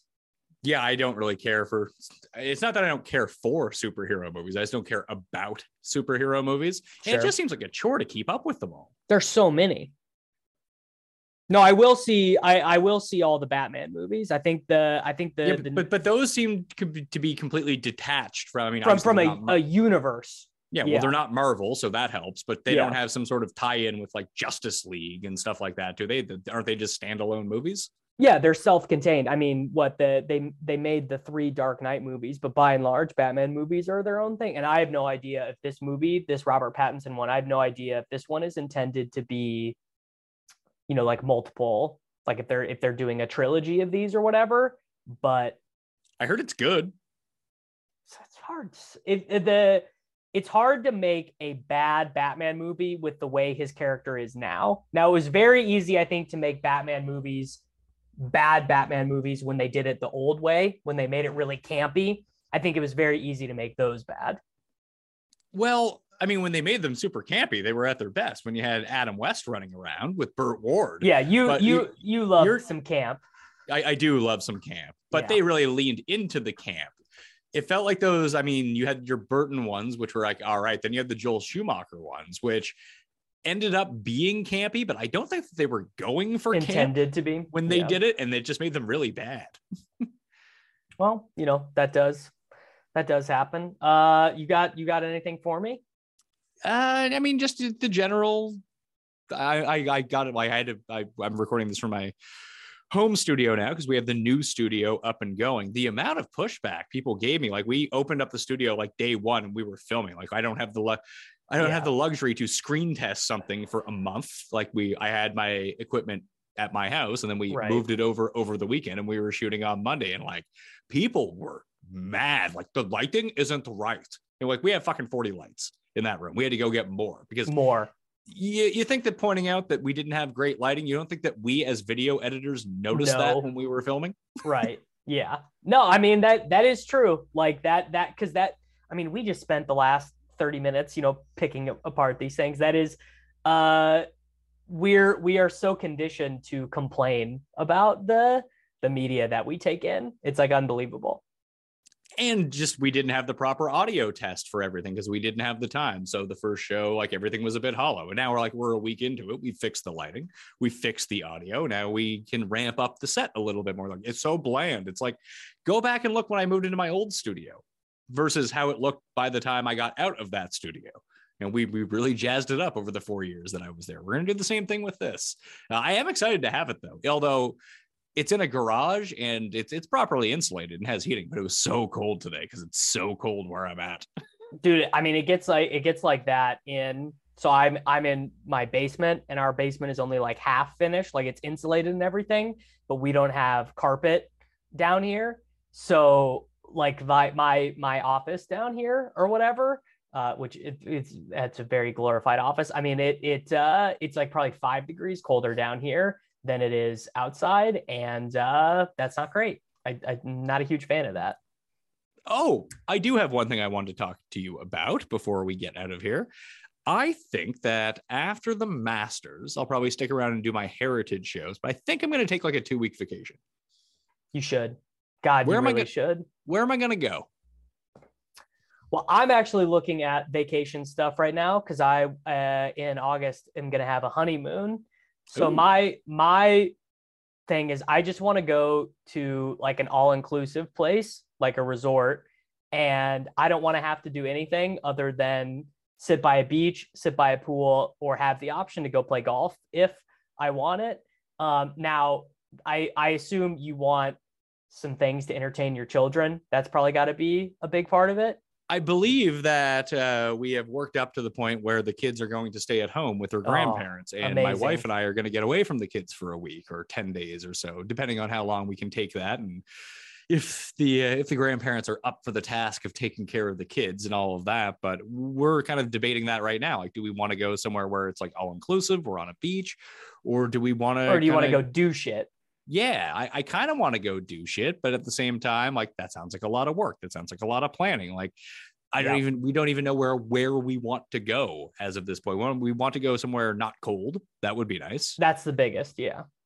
Um, but, um, at, but at the same time, it's not going to be cold here anymore by the you know, middle of August, kind of thing. Uh, well, that yeah. Wow, we, we maybe we could do maybe we could do a little joint vacation. Maybe we'll just maybe we'll just go meet up at some resort in uh in you know uh, the Dominican or something. I've been to Dominican and Cuba too many times. I don't want to go there. Uh, what? Give me the reviews. Are they good? I mean, I haven't been there since like I was 20, but they're the same. Like you can go to a resort anywhere. It's the fucking same. That's all I want. Honest to God, that's all I want. I don't care. I don't care how boring or homogenous it is. I literally just want to go sit somewhere because, like, I just don't. I don't take very many vacation days. Uh, have obviously have not traveled a ton during the last couple years, which sucks. And I don't. I obviously don't want to go anywhere cold. So I I am I'm thinking one of those very homogenous resort places. What about? uh I mean, what is what is like does your does your wife really like to hike? Like are, are you guys are no. you guys looking to do something like that? No absolutely not. We're looking to go like i i like the cosmo- cosmopolitan spin of like going to a big city eating at yeah. nice restaurants that kind of thing. So we're i was thinking like switzerland south of france south of spain yeah. is where i would want to go oh, but oh, you can't that, go wrong there. No but i mean that that, that start, starts to get a little bit pricey when you fly into geneva or something like that. You've had a good year man uh, you know who you, you know who you should talk to is uh is is Dinkmeyer has taken uh like once every two years. He takes like a like a, a nice little vacation like that. He would he would have some advice for you depending on what you were looking for and you guys are probably more of in a similar tax bracket than me. Oh you you must think i do pretty well versus you. You have more money than anyone. That is not true. I certainly have less i certainly have less us dollars than than uh than most folks yeah, but you could just convert all your all your coins back to money and go spend it. we can't we can't do it. Maybe maybe in maybe in 20 years when uh when my children have no friends and they're living in a pod from WALL-E. Yeah, they're the WALL-E people trading trading gifts with each other. Dude, the fucking the the WALL-E thing. Every every I mean, I, obviously like the WALL-E thing is is portrayed as this like awful experience, and every day it just seems like more and more likely, which uh you know not great probably. What yeah. Yeah, it's going to be a tough scene. I'll be dead by then, so I don't really need to worry. That's that's all. That's oh, that's the last thing I wanted to ask you. Did you see the fourth Matrix movie? No, I didn't. I heard it was very meta though, about like the losers who repurposed the Matrix into like their own crazy beliefs. They're like, nah, that's not what this was. Yes, uh, yeah, extremely, extremely meta in that fashion. I I left that movie uh, having no idea if it was a good movie or a bad movie if I was even supposed to like it, like if I was even supposed to have enjoyed the experience of watching it, like it was, it was incredibly, it was an incredibly heady movie. Um, Neil Patrick Harris is in it, and he is uh, really chewing chewing the scenery. Uh, I think is is what uh, is is what you would call it. It's it was an interesting experience, but I I would be very curious if you do watch it your thoughts on it because I think you would have a good perspective on it because you would have been at the right age when the first movies came out. Yeah, I would have been 15, I think, when the first movie came out. Yeah. Yeah, 99. Yeah. Well, I, w- I would have been 14 actually. Yes, you would have been literally at like the perfect age to to to experience it as it was intended then and then to grow up with the Matrix as being like part of the zeitgeist well, it wasn't so much that the Matrix was a part of the zeitgeist. It's just the influence that the Matrix had on other movies, other culture. Yeah. Yeah. And just like how every action movie and big budget movie all of a sudden is like, oh my God, they can do this, especially that fighting style. The bullet the Matrix, time, yeah. which just became like the thing for the next five years. Now it's just it's a part of movies and they've kind of refined it a little bit so it doesn't look as herky jerky. But that's which the they that- get which they get really meta on in the fourth Matrix. I'll, um, I'll, check it out. Listen, I, I didn't even. It's not that I loved the the Matrix sequels. Like I, I watched them, and then I never thought about them again. Same. Like, they, yeah. they were fine. I think I've seen the first one probably like 15 times, and I I don't know if I ever rewatched Reloaded and Revolutions. Honestly, the the only two things I remember from the sequels were that weird rave in the second one. Yeah, uh, the, the dudes with the dread, the white dudes with the dreadlocks. Yeah, uh, just because they were on the poster and like, hey, those guys look pretty cool. Uh, and then like the architect stuff at the end of the last one, which I thought it was George Carlin, but it wasn't George Carlin. Yeah, uh, which the it's it's a little bit of a I'm no spoilers, no spoilers. Um, uh, yeah. what, what else? I, I oh I I haven't seen very many movies this year. Neither should really get back into watching movies because it used to be my favorite thing to do. But I saw the Bond movie. I think we talked about that last time, or I talked we about did. it with someone. Yeah, I watched Dune on the plane. Oh Dune yeah, was fucking awesome. Fucking great. Yes, so good. Oh man, so good. And I I went back and read the the books too. Well, that sounds pretty lame. Oh no, dude. There it's so good. It all holds up. It's it yeah, but the movie was incredible. Um best movie I saw the last year for sure. Well, did you see the because I've seen the David Lynch one like a bunch of times and it's like not good. No, never saw the David Lynch one and never saw they they did a, a TV show as well. And I I never never watched the TV show either, though I'm I'm kind of interested to go back and watch it now. I just thought as an action movie, it was great. It was kind of like the, the one good thing about it is you kind of got the gist of what was going on. Like I couldn't remember anyone. I'm I'm at that age now. I was like, what the fuck are these people's names? Right. it's like, oh, it's oh, it's Chalamet. Oh, it's Momoa. Like that's all. I needed to know. yep. Uh, yeah, and right. So they have like big. I I think for for a really good science fiction movie like that, you should have big movie stars in it. Like either you either need to do, you know, the uh, uh like, you know, kind of all new fresh cast type thing, or have you know really big um movie stars in it, which they did. Right with, I mean, everyone in that pretty much is a, a huge star yeah, like the visual effects in it were incredible. The action was incredible. I didn't realize it was like a part one. I just assumed it would all be in one movie. I was wrong because I, I, didn't really know anything about it besides like the cast. I know that Denis Villeneuve was the director, whose work I have very much enjoyed. over the years. What else did I see? Oh, I, I haven't seen Licorice Pizza yet, which is mind blowing because I see every PTA movie that comes out like opening night, and I just I've been busy and haven't gotten around to seeing it yet, which is I, I'm I'm mad at myself because I really want to see it. Wait, what haven't you seen? Licorice Pizza. I don't even no no clue. Really? Yeah. Yeah. Is this something? Is this something I need to see? I would assume so. Like I, what, what's it? Ninety-one percent on Rotten Tomatoes. Figured it would have been higher, but no, it's P.T. Anderson's new movie. All right. Well, uh, a big Bradley Cooper guy. I could uh, uh, maybe I'll put maybe I'll put this one on the list. I, I think it's only playing in very limited places. I know that like the screenings around me, that's there's two things that I found out since I've moved that I really don't like. One is when I was flying to Vegas, it was just a clusterfuck. I ended up almost missing my flight because I have to connect everywhere. There's no directs from here. Right. So I have to connect in Toronto or Montreal or New York and then fly somewhere else. So, and the weather is just all over the place here. So we were a bit delayed coming out. I almost missed my connector going down to Vegas. We were delayed leaving Vegas. There was a snowstorm in Toronto when I got to Oh. Toronto, and then I missed my flight back to where I was going. And then I had to stay in Toronto the night. Then my flight was delayed another six hours the next day. It was. I I just being in Toronto was so much easier. I'd show up to the airport and could And legit go, fly yeah. direct to anywhere in the world. Yeah. Uh, that is that's a big perk of living in a huge city like that. Uh, at the, wow, it's really fucking annoying. I haven't flown. I've only flown out of here once, but it it is annoying that uh, we're St. Louis is not a Southwest hub, which means that pretty much anywhere flying out of here, I have to find a, an annoying amount of connecting flights, which I I don't enjoy. I'm not a huge fan of running around in airports. I- I'm guessing that you your hubs are either Atlanta or Chicago. Kansas City is a Southwest hub, so flying out of Kansas City was amazing. You could get you could get anywhere. Um, but yeah, a, a lot of the uh, most I, I would assume most of the flights here connect out of Chicago is is what ends up happening. Okay. Yeah, that that makes a lot of sense. I mean, I have had I, I've only ever actually been to Chicago once, yet I've been in that airport probably 30 times. A bunch of times, yeah. Yeah. Uh, what was well- the other thing that I really disliked about living here? It was mainly that. Yeah, It was mainly the flying. It was the first time it really hit me. I was like, "Oh my god, this is horrible." yeah, you're really far it, away. it, add, it added a legit day and a half to my trip. Oh, that's dude, that does suck. Yeah. Um, no, that is uh that's like a uh unique thing just if you live anywhere, uh, or if you come from a place with uh that's far away from an airport, like it's just so hard for me to go back and visit my hometown because I can't fly there.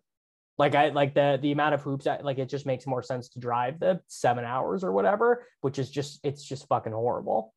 Yeah, that's not that's far. I would never go. I've been back. Seven I've been hours in a back. car. Whoa. I- I've been back twice and I moved three and a half years ago. That's rough. Did, did did you go back for Christmas or anything like that? Thanksgiving. I've been Ah. that's the, those are the two times I've been back. And uh yeah, it sucks. It sucks. No one no one wants to drive that far. Traveling internationally was fun though. They they lifted the mask mandate in Vegas like two days before I got there, so it was just weird being in a place with no one wearing masks No for the first time in ages. I love that was what it was like for me walking into the grocery store the other day and realizing no one was wearing masks. I was like, oh, it's kind of weird. Are, are we gonna have a thing now where because I, I talked to my grandma about it. I mean, she's old. My grandma, and you know I'm almost 40, so uh, you better imagine she's getting up there in age. She talked about like she thinks that she might still want to wear her mask when she's out in public. Like she doesn't. She's like it, she's like I don't know if it actually does anything, but it makes me feel more comfortable. Like with this going around, I really don't want to get this kind of thing. And like, are people going to harass people who wear masks now? Like the opposite way? Yes. Yeah. Which sucks because obviously it, it affects you in no way at all. In fact, if Yeah. anything, it's, it's better for you if someone wears a mask, but I guarantee you there will be uh there there will absolutely be you know news story guy gets guy gets beat beat up you know fight happens because guy won't take his mask off at the grocery store or whatever like uh, you you can just put that in stone right now I had a friend driving through the states not too long ago uh, for work, and uh, he went to either like a, a, liquor store or something like that as he was kind of driving through and going to his hotel and he wore his mask inside the place and like they were adamant like you cannot wear that in here. Yep. he was telling me after that he's like it was really bizarre uh, just because everyone from in canada at least was used to wearing masks. And I, I assume it had to do with the place gets robbed so much that they can't have people covering their faces. What what state was he in? I want to say it was Vermont or New York State, like upper New York State. Oh, that's weird. I would say if that happened to him here, it would just be because it, you know, that's Trump. Con- like, like if I was to drive an hour uh west of my house and go into like a gas station in like a small little town or whatever and wore a mask, they would ask me to take it off because like it's Trump country and they don't they don't want to support, you know, those weak-hearted libs like that would it wouldn't be because they got robbed it would be because they are uh, just opposed to masks oh well i guess that would be i mean but that that wouldn't be the case in vermont or upper new york i don't think though. it would be the case in vermont where is it vermont or new hampshire that's really like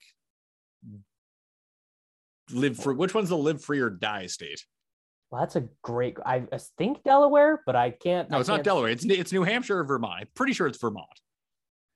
I just assumed all of those upper eastern starboard places are are full of hoity-toity libs, but it, it's actually New it's it's New Hampshire. New Hampshire is live free or die. Okay. Well, I just remember I, seeing a lot of those license plates around when I was growing up. I was like, that's an aggressive look. Yeah, slogan. very aggressive. uh, that that just I mean that's something I don't know about my own country. I have no idea the political climate of New Hampshire or Vermont or Rhode Island or any. I just that all that stuff is just like lower New York in my brain. Ah, yeah. Well, it wouldn't be lower New York; it'd be upper New York, wouldn't it? Well, I mean, fuck if I know. I don't. I don't know anything about geography.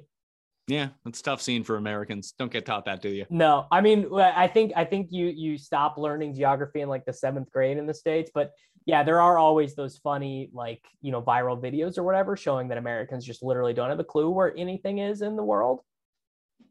Well, they can't teach you geography when they have to teach you critical race theory 24 hours a day. oh man. Yeah, that is that is that's the critical race theory stuff is really funny to me. Yeah, I don't I don't really get it. It's it's a real American thing. It is like getting upset about it. No, like it's it's the most American storyline ever. Like, oh, and then it oh man, and then then you get into the whole debate of like you know public schools versus you know charter schools and everything. And it's just like oh fucking don't want to talk about this anymore. Again it's almost like the american healthcare system like charter schools versus public schools. I, I don't I, I don't even know what a charter school is. That like a private school? Yeah more or less. But like uh, are there uh, but are there also private like are there private schools charter schools and public schools? Like it seems yes yeah. There's a lot going on. Yeah uh i mean i i'm a i'm i'm a big you know pro public school guy but there are just people who are adamant that that uh, the public school system is bad and and shouldn't continue. Um, and that all schools should be privatized to some degree which seems insane to me. Uh, but you know. Is that, is that a real thing that all all school people believe that all schools should be privatized? Yes. Yeah. That's that's that's an aggressive stance it's uh it, it is an you know what? You should have you should have brian hooper on your show. You guys would have an, an interesting chat i think. Why is he pro privatization of schools? He's a real hardcore libertarian. Well would that mean that if you couldn't afford to go to school you couldn't go to you school don't go to school. Yeah. Okay.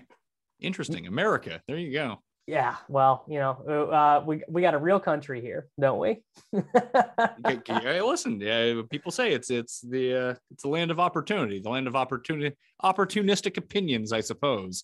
That one just seems crazy to me because like one of the main like another reason that we left Toronto was the public schools are really bad in Toronto unless you live in like one of the really nice areas, nice neighborhoods, yeah. Versus like private schools. So we're talking about when kids are like five and six and seven, like you got to send them. You don't have to, but you send them to like private schools so they make sure like you get a good education. Here, public schools are fine, like yeah. all of them.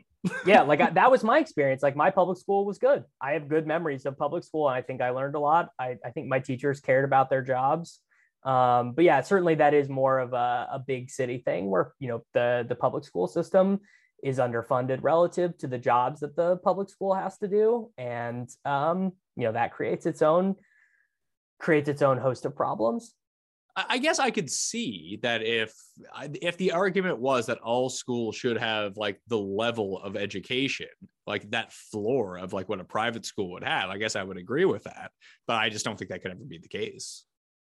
Well, right, uh, and that you know the the argument is just that uh, public schools underserve who they're supposed to serve, and then there's like the further. I and again, I'm just summarizing this. It's not what I believe, but there's this argument that uh, you know society is vast enough and you need people to fulfill a lot of roles so maybe not everyone should go to public you know not maybe not everyone should go to school or needs to go to school or whatever or people should go to trade school instead or or whatever and then you know that extends into the whole uh you know you know college is a fraud argument or whatever I mean, I don't necessarily disagree with that. Far too many people go to college. Oh, yeah. Need to go to college, and that trade school should be something that's.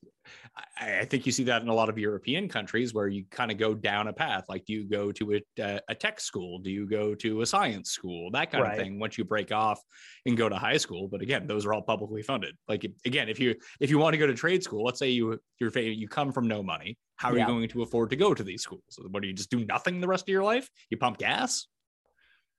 yeah, I mean, I, I'm also probably doing a bad job of uh, explaining the argument because it's you, you not... might be because this this doesn't sound like anyone would hold this opinion. Well, I I guarantee it is it, it is an opinion that some people think that public school uh, that the the public school system as it exists right now should not exist. That that is an opinion that is that some people hold. Okay, well, I mean, reforming how public schools operate would be one thing. Saying they shouldn't exist would be another thing. Well, right, but then the the the libertarian argument would be you can't you can't trust you can't trust the government to run any of these things, so reforming it is a waste of time. Okay. Yeah, I think I would like to hear the more nuanced version of this argument. I can would yeah. I mean I'm, that's not that's not my job. I don't do nuance, as everyone knows. It's not it's not really my thing. I mean, look, I find I find many of the libertarian arguments about the inefficacy of government to be very persuasive, but I disagree with them on the fundamental level that the answer to those things should be, you know, a, a disbandment or a dissolution of government services. Like that seems insane to me. Well, I mean, a lot of the libertarian arguments, I mean, I think they're completely valid. It's just I don't think any of them really work in principle. Yeah. Like in in reality, they're very difficult to implement because people need support. Yeah, that's what not, that's everyone's what, a mountain man. that's what that's what and that's what uh, I I talk about on the shows with Brian, which is the difference between a philosophy class argument and uh you know a real a real world application of these theories because exactly what you said. People, I mean, not only do people need support, but you know, we need roads, right? we need, we need, we need, and and we need, uh, you know, things to stop uh, price gouging and and shit like that. Like you, no, no one would really want to live in a world without these protections. And then the libertarian argument would be actually these protections make things way worse, and and uh, government oversight means that we don't really live in a free market economy and that all the government protections here actually make the free it, it not a free market and it doesn't work the right way and to which i say uh, i don't know yeah I, I, don't really have much of an idea either I, I think that when you involve government everything becomes more expensive just because you know there is going to be oversight there is going to be inefficiency but everyone likes to talk about you know whether it be free market or whether it be a democracy. Well, democracy is not really democracy in the true sense of it. It's like yeah, when it's you a republic. It, it's like when you see these socialist countries. Well, they're not really socialist countries. They have elements of socialism in them combined with capitalism and, well, and, and, and democracy. In, real socialism, you don't have elections, right? No. That's that's the biggest thing. And and you know all these all these Scandinavian countries have um have elections.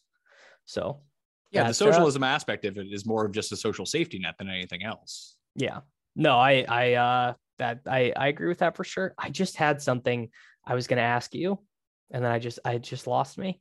Was it I I didn't see what it was about, but I saw you getting beat up on the internet pretty bad like a week ago. Did I? Yeah, I th- I mean from based on like the replies that I saw it just kept popping up on my Did you have did you say something that like triggered some like uh, triggered people? Probably. I just, you know, I have so many people muted that uh that I don't like when if I if I do say something that gets me beat up, I don't really see uh any of the responses to be honest. Okay. Let's see here. What do I I can't uh now I don't got it. I can't find. No, I, can't I assume find it was anything. just some sort of like bold statement that you made that you probably didn't even believe, and then oh, it was the Time Person of the Year with Putin on it. Oh yeah, no, I I was definitely right about that. Do you Uh, not know like the history of Time Magazine? No, I get it. Uh, I so so you know obviously the response is, bro, you didn't read the article. They were saying it's just that he was the most impactful person, not that he is good. Uh, to which I say, first off, obviously no one reading that understands that, but more importantly, So, so what you're saying is that an institution that's been doing this for almost hundred years, doing the same thing, that because that people don't have nuance, they should stop doing what they've done. No, I was using it to make the broader point that the Western world has basically just kind of like chuckled Putin off and been willing to play uh play ball with him uh for the last 20 years when we all knew that this was his end game. That doesn't, from the tweet that you wrote, that's not what I gathered your argument was, by the way. oh yeah. I mean, look, there there are there are many tweets where I press send and just walk away or whatever and and just take it with what it with what it is. But that was my that was my thought process. But obviously if you send that tweet, you don't get any engagements, you know. And engagements are what pays the bills. Did you feel like people were agreeing with you on that one or pretty anti you in that one? I mean, I, I just don't think I read very many of the replies. I would assume I would assume that most intelligent people understand that the Western world's uh, lenient attitude towards Vladimir Putin for the last 20 years has been uh, a net negative. And had I made that point in a more eloquent fashion, they would have. Yeah, because because what you put out doesn't have say even remotely resemble that point. Mostly that, that was not even in the top 100 things I would take away from that tweet. Well, we can always be a little bit better at communicating on the internet. You should teach Maybe- a class. About how not to do it? Well, you're really good at Twitter because you just don't fucking engage with people at all, which is so Yeah. smart. That's that's the move. It's re- I mean, it's it is by far and away the move. No, you want not to know the close. move? Delete the app from your phone. I have done that before. I have gone through stages of not having the app. It is uh you're you're right. That is absolutely the move. Because I because I heard you and Pete talk about. I, I'm a bit guilty of carrying my laptop with me and working from floor to floor if I'm at home. But Yeah. you guys only doing your work on like your actual desktop computer, I think is super sharp. I think that's a great idea. So oh, I've tried to limit the ways I can work off my phone just so I'm not. Always doing something. Well, if I'm bored, I'm like, well, I could probably bang out a few emails Yeah. rather Yeah. than having email time in the morning. I mean, yeah, that is I especially for you because you are uh, a boss. You're you're stirring, you're stirring lots of pots. I can see I can see that being a huge challenge for you of just like having time to there like to to have your your the back of your brain not in work mode, which is uh horrible for, you know, our stress levels and all that shit. Yeah, I'm trying to do a better job with that. Um, going forward, I do have a new partnership. I want to run this idea by you. It's an idea that I've had for a while. One of the main reasons that I wanted to start Mayo Media Network, and some of the plans are coming finally coming to fruition. It's hard to get people to sign on to this though. Uh, I actually am starting a partnership with Run Pure Sports. So with Big T, Tambo, like T. Tambo's local. I like Big T a lot. Uh, Sure. We've had some fun on the show. Tambo's local to me, but it's kind of irrelevant with that is that they're doing content on my network starting this week. They're doing it. Like I have really nothing to do with it besides being the hosting platform for people Sure. to see it. Um, and it's sort of like a 1v1 partnership. Like they produce the content, they sell Run Pure Sports, the content appears on my network, and we're just going to kind of see how it goes, see if this is something that's successful. It was my argument that I have a very big golf audience. They want to do, I mean, obviously, they want to sell packages Sure. and things like that and make their people more noteworthy. I said, hey, why don't you just broad instead of doing it on your YouTube channel where you already have those customers, why Right, don't you just exactly. do it on my channel where there's a huge golf audience who might that not doesn't already subscribe to you. Yeah, Yeah. I, I, I'm interested to see how this works out, and I think that I always wanted Mayo Media Network to be a place where people from any site could kind of do these sorts of things that I would like, even with you guys at Sports Grid. I know that you guys have the big platform and everything, but if you had a show that you wanted to get out to people, that Mayo Media could really be a hub for all these different providers. Um, I mean, I I I think it is uh super interesting, and I I mean, just at a very base level, it uh it makes a lot of sense because of what you were just pointing out, which is that your uh your subscriber margins probably don't overlap. Um, so like or or or would not be like a Venn diagram, but it would the Venn diagram of people who subscribe to the Run Pure Sports YouTube channel and who already pay for the package is probably a perfect circle. So it's like you're doing content for free who are already paying you when the idea is to sell more subscriptions. I mean, I could I could see that being um quite a successful mod like a successful partnership for Mayo Media because you have the distribution, which is like the most important thing. Yeah, and I mean, in this sort of partnership, there's no like I, am not making money off this, but I think it's good for me to like to help bring new people in that they might bring over and have this content that I know that people do want. So maybe want. it can grow that way. That I can help grow my channel while helping them out at the same time, uh, especially if they're producing high quality content. I think it's an interesting concept. I I think that's uh I think that's a very interesting concept. Um, I mean, I I would wonder if it progresses for a while, if it makes sense for you, right? Like that that would be that would be I'd be like, well, you know, it's con it's basically it's basically free content for you and maybe that is the reward in and of itself. And I'm sure, you know, you're generating, you know, ad revenue and and yeah, subscription you, you, clicks and stuff. Sneaky thing about uh YouTube ad revenue. It's really not that It's fun. it's not. Yeah, it's not great. Um but yeah, I would have to if this really works out. Eventually, you know, it gets to the point where if I bring on other contributors, that whenever they're doing a show on Mayo Media Network, when they're selling their packages, yeah, you promo get, code that it turns into a referral is, deal. Yeah, is promo code Mayo, and then I get a cut of every sale that comes in. I mean, that's I'm not doing that right now because I want to have proof of concept that this is actually going to work, and it does generate a lot of sales. But I, I, assume that's the easiest way to, for me to monetize something like that going forward. But I do need the sign off from these places too that they're generating enough subscriptions to make it worth their while to produce that content on their own because it's not cheap to produce content. Right. Yeah. I mean, I think I think um, I, I yeah I can see that I can see that being successful for both parties. I mean that you we see that in uh you know larger media all the time like. Pat McAfee, you know, signs these deals with all these places just to get to get more. I, I don't even know if McAfee sells anything. Um, but so yeah, he, he sells FanDuel. yeah, yeah, that's that's his thing now, which is uh yeah, I mean distribution is the key. You know, you sell your you sell your podcast for for more distribution. Or Joe Joe Rogan signs his shit away for a hundred million dollars because he gets massive. And I assume I I've not listened to his show, but I assume he sells lots of stuff and does referral codes and things. I believe with Spotify, it's less of that. That's sort of like why Spotify buys it. Buys it. Yeah, that makes sense too. Uh, yeah, I don't know. Like, this is a crazy headline. As if we're going to talk about Spotify, do you know that they paid the the Prince and Meghan Markle like thirty million dollars to do a podcast, and they did one episode? I didn't realize it only lasted one episode, but I heard those figures at the time. Yeah, I've been yeah. talking to Spotify, by the way. We love to we love to hear it. Um, so that that just led me to to uh, this point that there's not a, a, a genre of podcast I find less interesting than celebrity person X or celebrity person Y gets real. You know what I mean? Like like I just I just absolutely hate that shit. Like could not be less interested. I, I think it all depends on the person.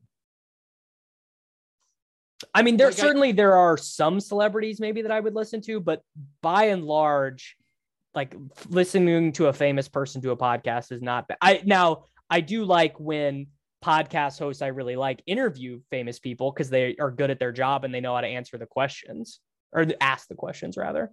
I think that there would be something intriguing, especially if it was Prince Harry and Meghan Markle, that if they actually told you what kind of happened in their lives, I think that'd be a, a peek behind the curtain that people would want to hear. Like, I have no idea what they actually get up to. Well, I guess that's I guess that's true. I guess I would just assume that it uh, most of those shows function as just like a a PR arm for whatever it is and that it's not actually it's not actually anything real. Like it's not actually uh i don't know. Maybe i'm wrong. I maybe maybe i could listen to some well probably don't need to be adding more podcasts into my life at this point. I i have enough that go on listen to No, I'm always on the lookout for new good podcasts. I've been getting back into like late '90s wrestling podcasts. Give, give a shout out. What what's the what's the late '90s wrestling podcast of choice? Oh, I was just, I mean, I don't think that it especially needs a shout out, but I've been catching up with like the the Grilling JR podcast, the one with Bruce, something to wrestle with Bruce Prichard. I think those are like the two of the bigger wrestling ones. Um, just recapping like Survivor Series 99. It's like, I remember watching that. There, there's nothing better. There's nothing better than I remember that. I mean, that that's that's my favorite podcast is remember this that Simpsons episode. And that is that's basically the entire premise of the show, and it's the best.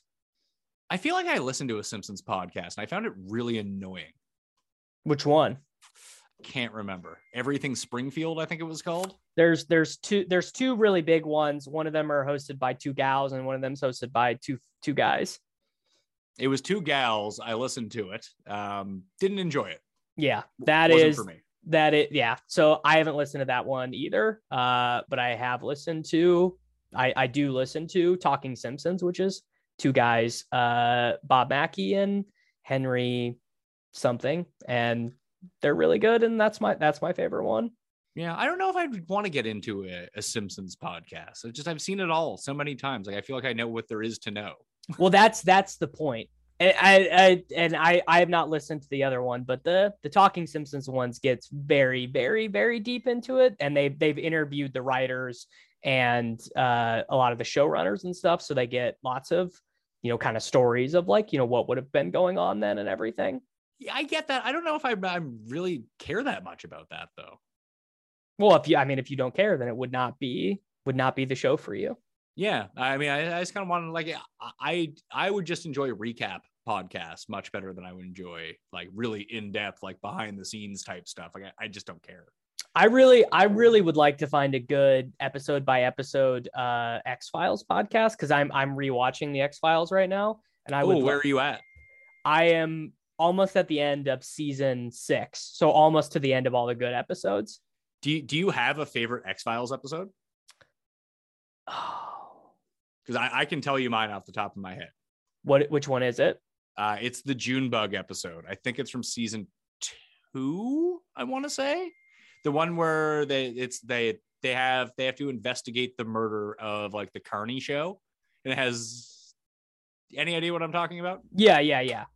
Um, I I honestly I like most of the mythology episodes. Like I I I like um you know I like the like the monster of the week ones are great, obviously. Um, but I I really enjoy the you know the ones where they get into the the deeper story of of uh you know what is what is going on with the you know the alien human hybrid the syndicate and all that stuff cigarette smoking man. I can't figure out how to turn off my messenger on this Mac Mini that I just bought. So this is probably a good time to to get out of here because Cust is losing his mind because we got him to book a uh, book the golf simulator at our golf course. Oh, and he's just struggling, and he's literally sent us sixty messages in the past two minutes. So all right, well go go go tend to Cuss everyone. Mr. Mayo, follow him, listen to the show. We will uh we'll be back soon.